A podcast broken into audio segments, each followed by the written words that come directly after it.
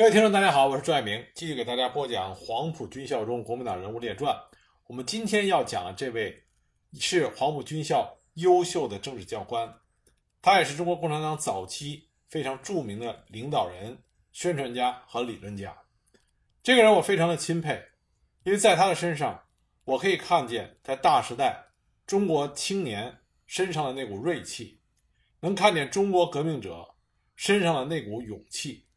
同时也能看到中国传统文化继承者身上的那股正气。这个人就是中国共产党早期的著名领袖恽代英。恽代英是在1895年出生于湖北武昌的一个官僚家庭，他父亲呢是清朝知府下属的八品官，他母亲出身于仕宦人家。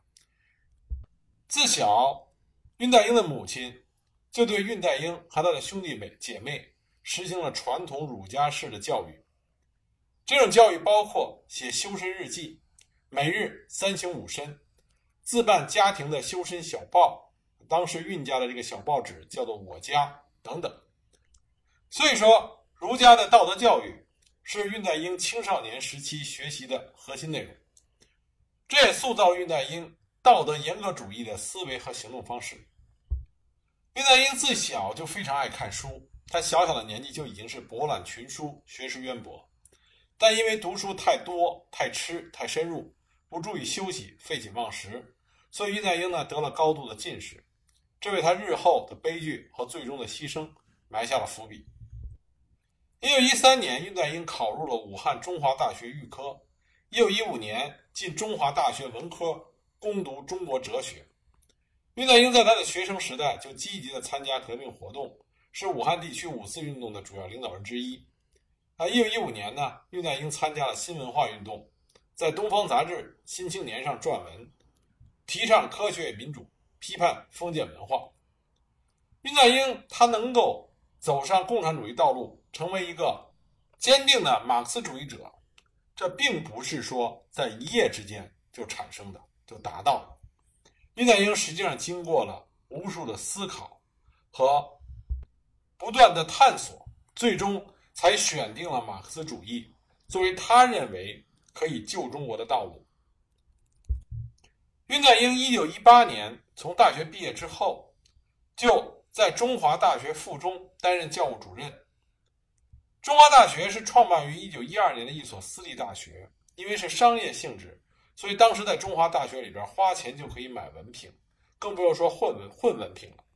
那么，深受儒家道德影响甚深的恽代英，对于这种风气甚为不满。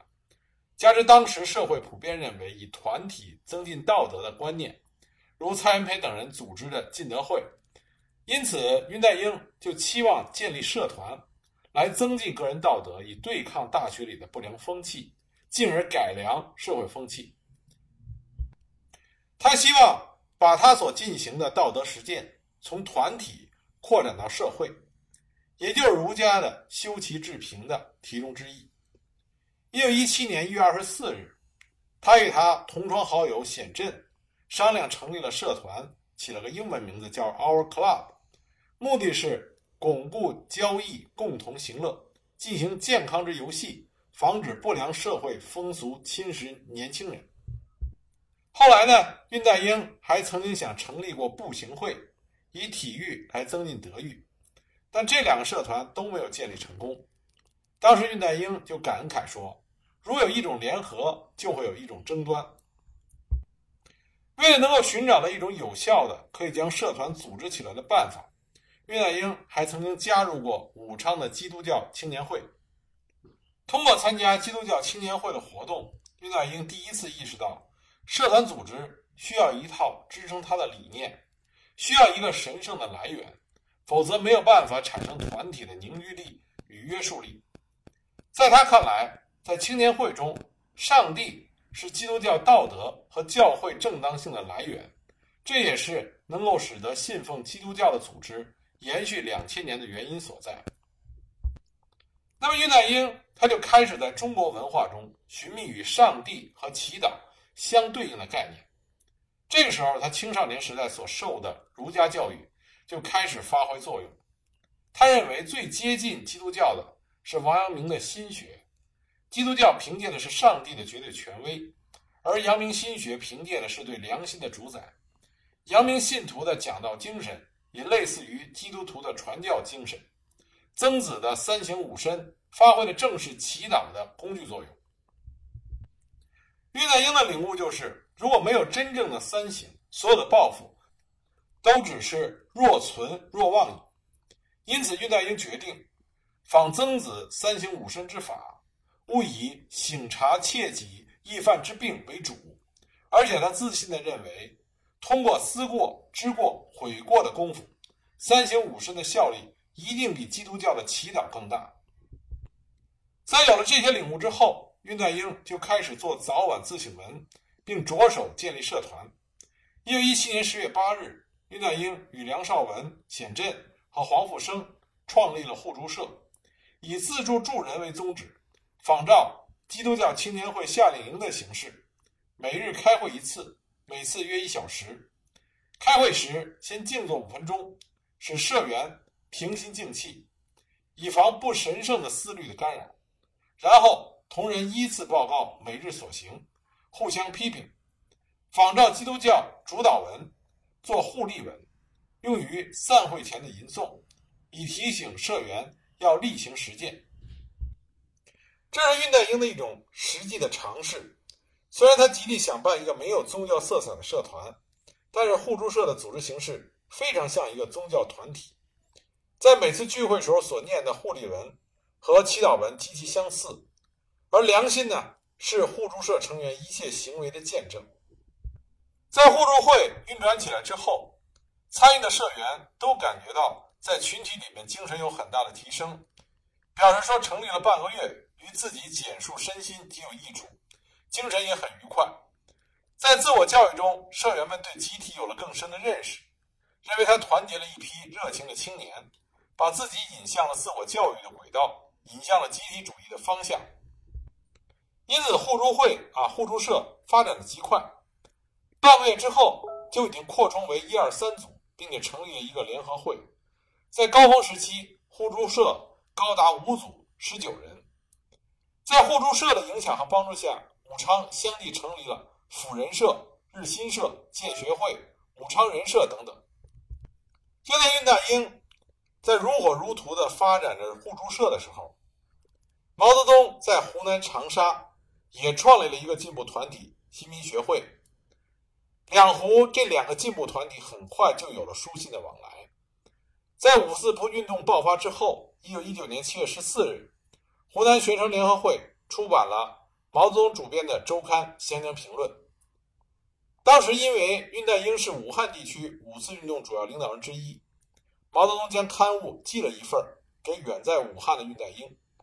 恽代英通过自己创办的互助社，在武昌、汉口等地区积极的宣传售卖。使得毛泽东的文章在武汉进步人士和爱国青年中广为流传。湖北督军王占元血腥镇压武汉爱国学生，声援五四运动。恽代英挥笔写下了《武汉学生被关听解散最后留言》一文，声讨和斥责王占元。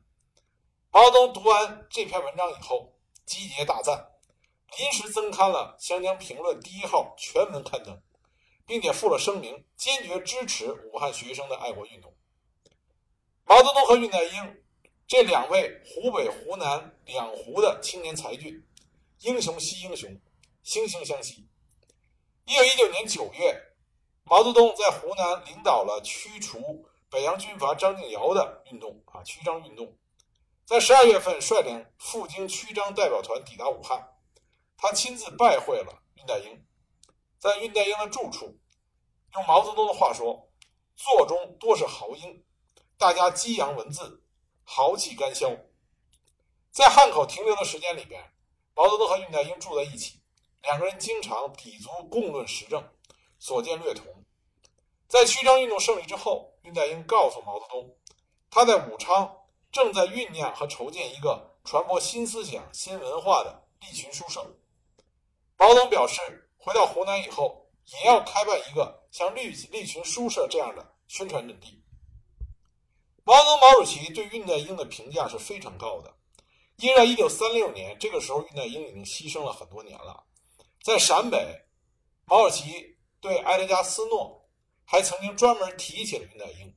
他说，青年时代有三本书对他影响至深，其中有一本就是恽代英编译的考茨基的《阶级争斗》。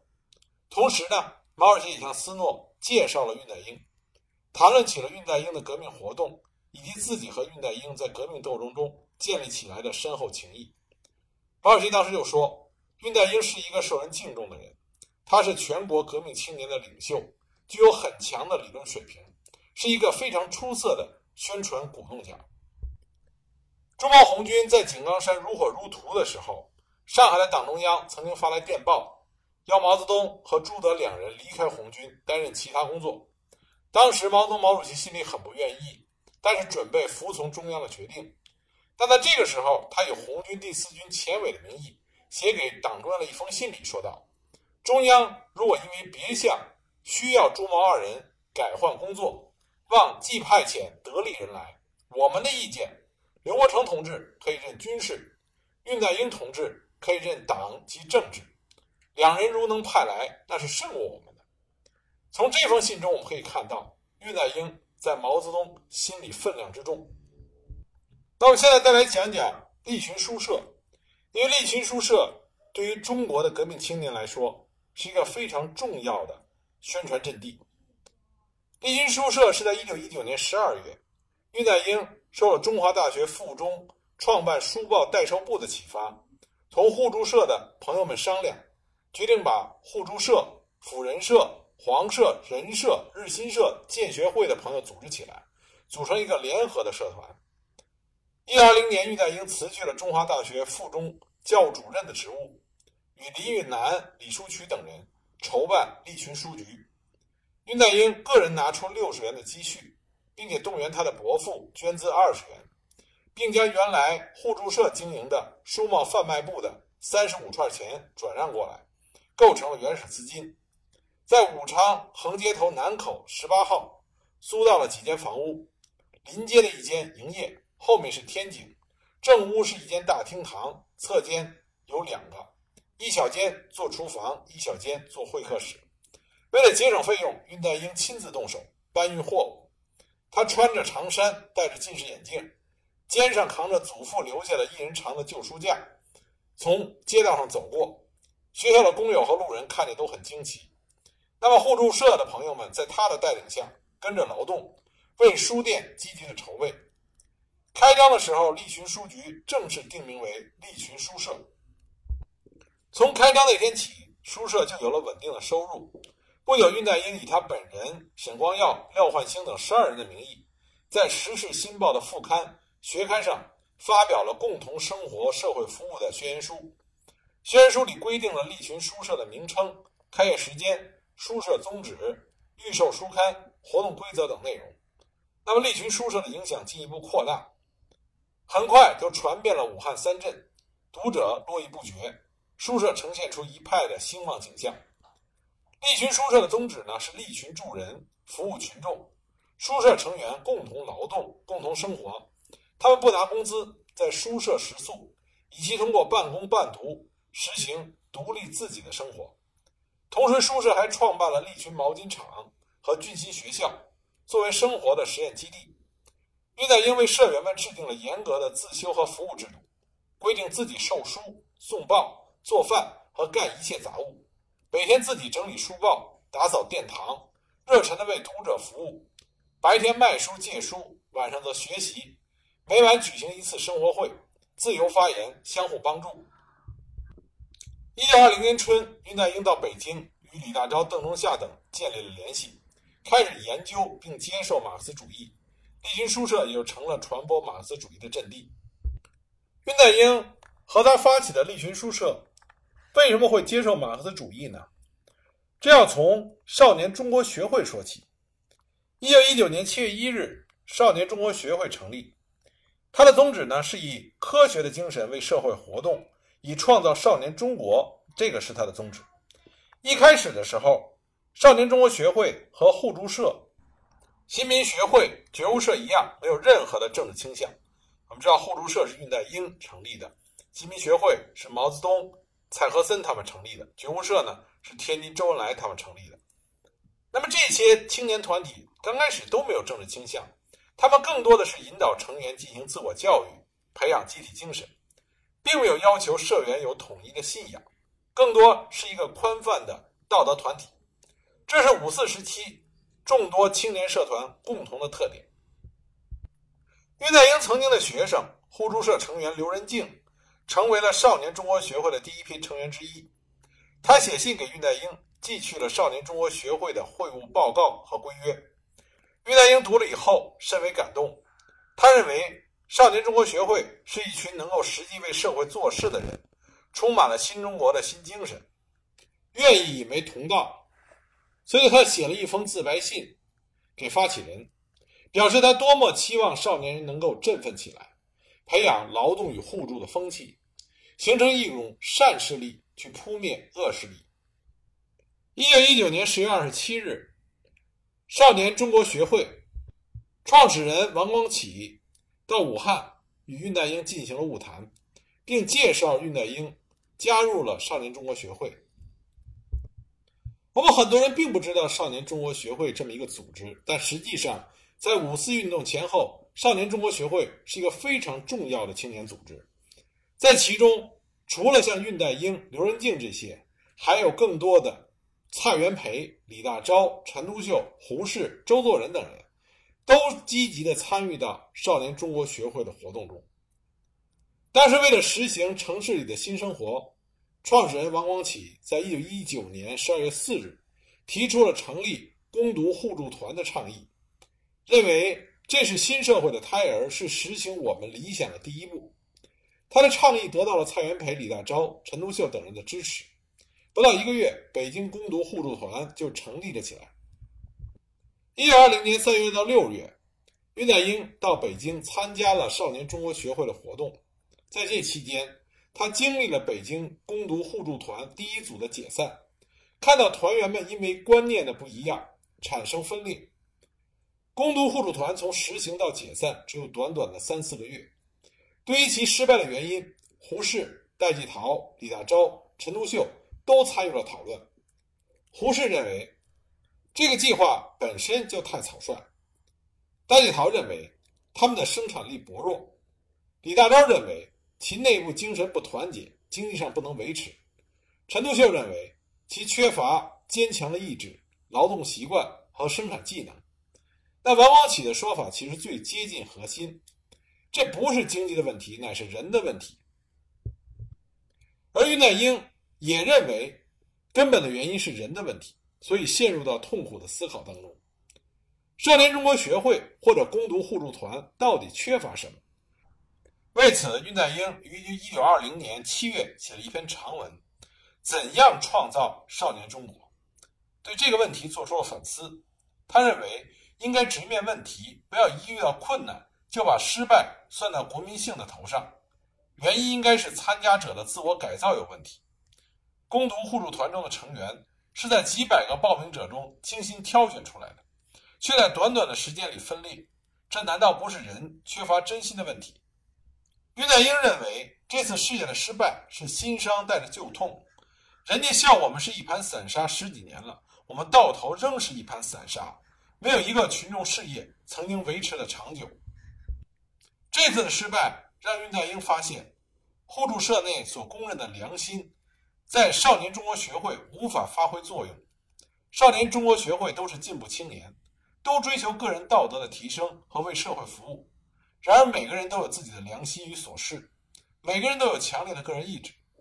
恽代英未必认识到自己从阳明学说那里借来的良心，已经不再是天理。没有天理的良心，无法成为至高的权威，无法构成组织的真正信仰，最终也无法约束其成员。凭着经验，恽代英不得不承认，良心无法成为社团组织的根本性存在。以良心为感召的个人道德，在组织的建设中是必要的，但是作为维系组织存在的方式却是脆弱的。最后，恽代英得出了一个结论，他说：“我说，现在最应注意的是要打破人的中心。”建设主义的中心，从人为中心到以主义为中心，这是恽代英从失败中得出的体会。进一步来说，这意味着一个社团组织需要一个信仰，而这个信仰必须要从一个形而上学的自我意志，转向一种具体的意识形态。无独有偶的是，一九二零年十一月，同样是少年中国学会会员，也在办文化书社的毛泽东，就湖南问题和新民学会的问题，在给罗章龙的信中也表达了类似的想法。在这封信中，毛泽东明确地说：“主义就好比一面旗子，旗子立起了，大家才有所指望，才知所屈服。”到一九二零年底。已经有越来越多的人倾向于认为组织需要主义。一九二一年七月，少年中国学会在会议上表决是否需要主义的时候，主张不要的只有六人，要的达十七人。已经倾向于马克思主义的成员如刘仁静、邓中夏等人，均认为学会应该有一个共同的主义，就是马克思主义。但是，少年中国学会的创始人王光启，他主张应该进行长期的社会活动，反对政治活动。他一贯的态度是：我觉得现在中国人的思想行为，无论在什么主义之下都不能生存。要想中国人有适应各种主义的能力，非先有一番预备功夫不可。那么在会上呢，恽代英力主调和，他提出：我们不能盼望大家有一致的主义，只希望大家中求一个最小限度的一致。这个时候，恽代英意识到主义已经不不可以避免，并且他将会最终撕裂少年中国学会。所以呢，他提交了一个议案。议案中提到，学会前途的危险，应讨论如何决裂。恽代英认为，与其将来无组织的分裂，不如为有组织的、积极的计划的分裂。可以看出来，五四时期的社团不约而同的都已经开始对主义重视起来，皆是看到了他在主团体中所产生的凝聚力与充当主心骨的作用。恽代英深知少年中国学会距离分裂之日已经不远了，同时他所领导和组织的互助社内部也开始分化。与恽代英西要好的互助社成员黄复生，早已在1920年就加入了共产党武汉支部。另外，他的好友余家菊与陈启天开始倾向于国家主义。恽代英他也站在了命运的十字路口，到底应该选择何种主义？虽然五四时期是一个主义泛滥的时代，但基本上可以这么说，变成了马克思主义和非马克思主义之争。恽代英最早倾心的实际上是无政府主义。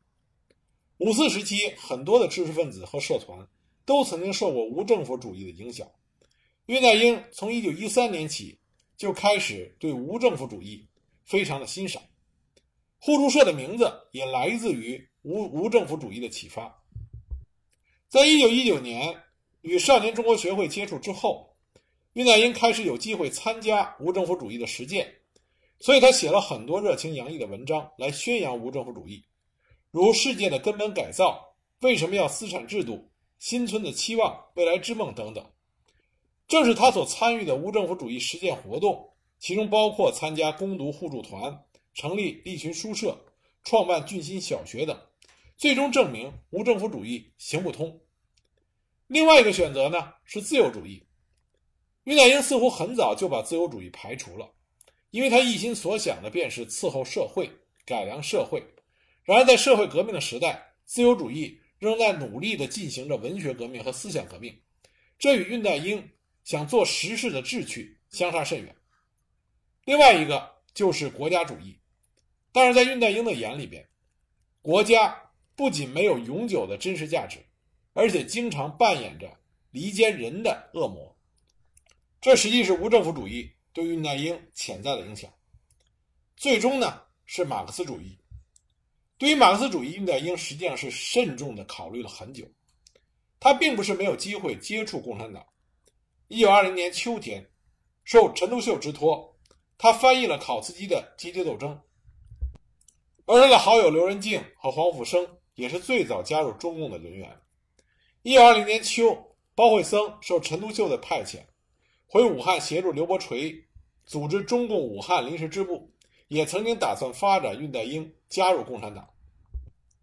恽代英不仅拒绝了包惠僧，而且他还断绝了与中共武汉临时支部的建立者董必武、陈潭秋的联系，因为他不赞同他们把政治活动看得比修身还重要。直到1922年前后，恽代英才加入了中国共产党。这中间一年左右的时间，正是恽代英最为痛苦的时候。这也表明，他最后选择马克思主义作为自己的主义，并非是一时的兴起。最初，恽代英无法接受马克思主义，主要纠结于两点：第一个是阶级斗争。尽管他翻译了考茨基的《阶级斗争》，但他无法接受阶级斗争的观念。他认为阶级斗争只是唤起劳动阶级与资本主义的狭怨。是劳动阶级为了个体的利益联合抗拒奋斗。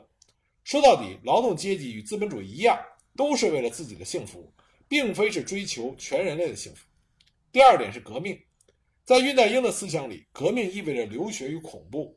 他的判断是中国需要建设，而非破坏。他曾经与刘仁静长时间的争论流血革命是否应该。刘仁静深信要流血，但恽代英有一个底线：不热心革命。也并非绝不参加革命，但这是最后的手段。此种主义不行，那种主义也行不通。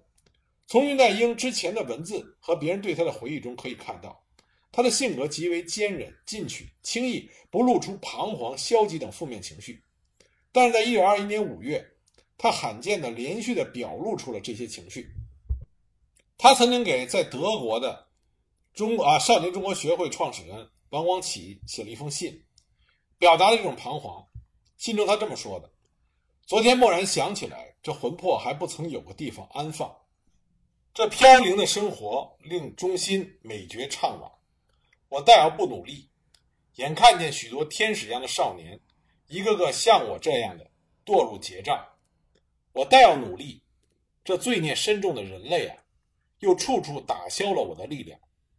是我对不住人类吗？是人类对不住我吗？”我愉快的灵魂，亦似乎感觉痛苦了。这似乎是我听见了我灵魂的衰唱。我知道我应该努力，但我应该有更合宜的努力地方。但是这更合宜的努力地方在哪里？这种彷徨的态度，在恽代英有限的三十六岁生命中极为少见。一九二一年七月，互助社举行年会，决定成立共存社。并以积极切实的预备，祈求阶级斗争、劳农政治的实现，以达到圆满的人类共存为目的，作为奋斗目标。共存社明显的具有马克思主义的性质。那这个时候，恽代英也开始抱着一种尝试接受的态度，来重新审视马克思主义。